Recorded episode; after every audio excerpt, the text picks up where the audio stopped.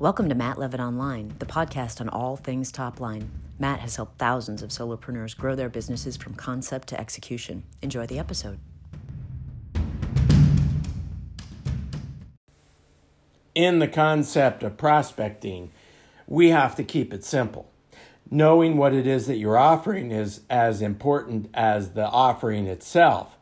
I remember when I was in financial services back in my 20s, and during that era, you know, uh, I mean, it was pretty obvious. I mean, a lot of people that era then and that era today, people really don't want to talk about life insurance. It's a very difficult prospecting uh, business. Thank goodness I started in that area in that arena because it uh, everything ever since I've done that has seemed to be rather um, simple in comparison.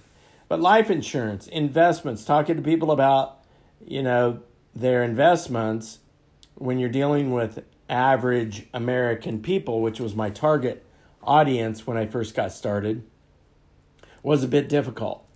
And um, the idea of uh, prospecting somebody to talk about their life insurance was just, it just wasn't possible.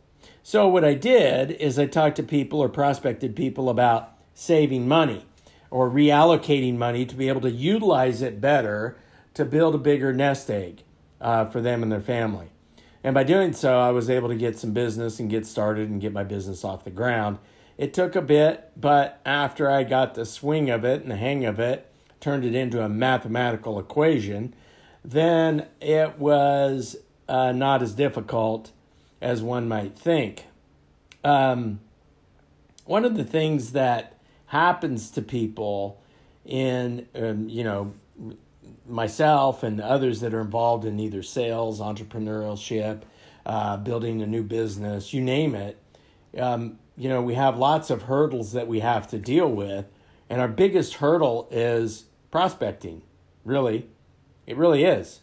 Um, we have to deal with understanding who our target market is first and foremost. Once we once we understand that, once we understand who is our target market, then we can create the plan necessary to begin to prospect according to or or directly to those individuals that we have down as our target market.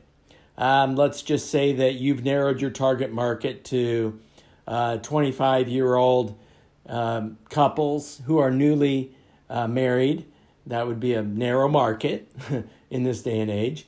25 year old couples who are newly married and have one children, even more narrow. Um, and so, if that was what I was digging into, then I would be utilizing all the tools necessary today to be able to do that, including attracting people through my social network and creating uh, uh, that social following, if you will, of people that are uh, interested potentially in protecting their family uh, from an insurance standpoint and or protecting their family from an investment um, standpoint down the road meaning uh, developing and building their retirement arena. Now if i'm in the uh, area of real estate and i want to narrow down my prospecting make my prospecting very simple and I want to narrow down who it is that I want to work with, then that would be step number one target market. Step number one, let's say that I want to market, I want to uh, find listings uh, for people who are interested in selling their condos or townhomes. And maybe to broaden my market a little bit, since I'm going to be listing those properties, why not find people who are interested in buying those properties? So I could broaden my market a tiny bit or double my market in size. If I'm first getting started out, I might want to list properties and sell properties. Because as a real estate agent, if I'm going to sell properties, I've got that opportunity to utilize all the properties that are already out there and be able to uh, bring those in as part of my my um, uh, potential base of people for attracting them through um, the internet, through social media, uh, through my contact base, through my existing base of people that I know. And as a result, I can create and build and develop a larger and, and uh, a greater market. Now, if I'm in the health and wellness field, uh, let's say that, uh, for example, I used to own a couple of fitness centers and they were ladies' workout uh, facilities, and this was about 15 years ago. And those lady workout facilities, um, my market I knew was basically I wanted uh, women, stay at home women mostly, or women who held uh, positions, jobs, and I could create a format for them to be able to come into a 30 minute uh, workout that was highly uh, designed for them and gave them the ability to build and develop their workout regime uh, based on coming in and just following a quick, easy, simple system.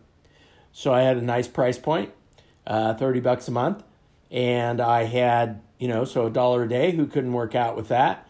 And my prospecting became rather simple. I'd go into the market where I had uh, the uh, facility, and I would just market, market, market to those people in those um, in, in that neighborhood within a uh, two and a half mile radius of that neighborhood.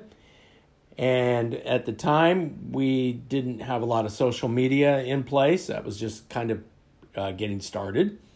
Uh, but you know, we could do email campaigns. Uh, we we could do um, mailers. Um, we could have people go uh, prospect and, and do advertising and marketing strictly in those neighborhoods. And we did networking events and we did all kinds of things with the community to be able to drive traffic of people. So my prospecting was uh, looking for women, uh, typically in the age range of, in this case, uh, 30 uh, to 50. And that was my target market. We certainly got people in those ranges outside of those ranges, which was fine. But we found that it worked best for, for women who had um, uh, one to three children and who had uh, was either stay at home or had a job themselves. Didn't matter. Um, they were interested in fitness and they were interested in doing it in a quick way where they could be in and out uh, under what I would consider a rigid concept and build their um, you know their uh, physique based on what uh, was going on in the area. Location uh, quick in and out. We didn't need showers. Um, and this was before the non-shower um, fitness centers actually came into being. So we had a pretty good well targeted market. And i can remember uh, the first one of those that i opened from scratch I was able to, uh, in a matter of three days, I was able to put my first 150 um, new members into through the doors, and then we we kept adding to it from there and built it up to over 500 members in a very in about 90 days. And so the thing is is that you can create and build and develop a business if you have your target market down, create the plan and have the proper message that goes with it any business can be built on that fundamental concept and then it's it's taking the action and then the engagement and then growing which are the six key elements that i've uh, put together with my concept of the hex of building any type of business and in this case of prospecting um, so in prospecting and making it a simple prospecting idea and concept one could uh, find the target market. That's the research that you would do. Create a plan to be able to get to that target market. Have the message in place to be able to, um, you know, structure a message that's going to be, you know, this is where you're getting your brand down. This is where you're getting people uh, excited and interested in what it is that you have to offer, what your offering is, and how you're going to communicate that. Once we do all of that, then uh, we have our ability to uh, develop uh, our action plan. And our action plan is going to be how we're going to communicate. And then, furthering our communication process, we'll move into engagement. Once I have uh, a person sitting in front of me, for example, on the on the fitness program, they'd be sitting in front of us, joining uh, the system because everybody who joins fitness centers want to come by, take a look at it first, and then maybe you give them one week free so they can trial it. I mean, you name it. That's all part of messaging. And then the action plan and the engagement is how do they feel about you? Is this is where the transaction takes place? And um, in prospecting, when you are actually prospecting somebody, that engagement process is the continual um, uh, prospecting information back and forth uh, to somebody to be able to get them in for an appointment. And then once that appointment is established, then you're growing your business and developing it into um, an actual customer. Okay, so there's the concept of prospecting and keeping it very simple. And one thing I want you to understand is that everybody is a lead, everybody is an opportunity. And I know that as we, um, as you, that you know, step number one is you target your market and you think, well, you know, uh, you said everybody. Well, in the case of the women's uh, workout facility, what if a man comes through the door and and it actually was a women's only place um, at the time? And and so what we would do is is if if a man wanted to, would refer them to a place where they could go for men. But if a woman, if and then I would ask them, who do you know that would be interested? And they'd say my wife or you know a friend of mine or whatever then I would like them to come through the door. So, you know, the point is here is that you, know, I'm getting very, you know, deep in the weeds and I don't mean to do that.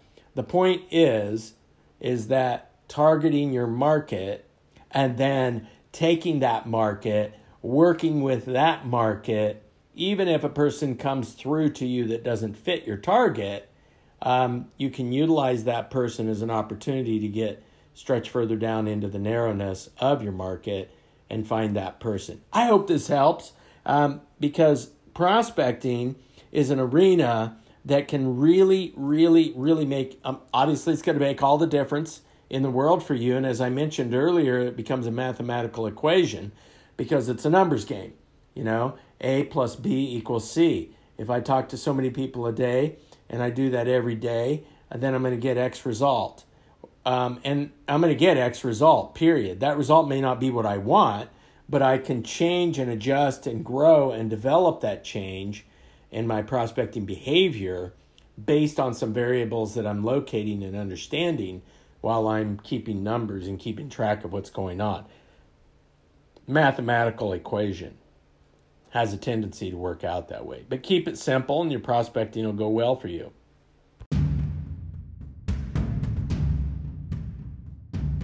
Thanks for listening. Be sure to visit mattlevitonline.com to sign up for emails and connect on social media for regular how to's, business commentary, and more. That's mattlevitonline.com.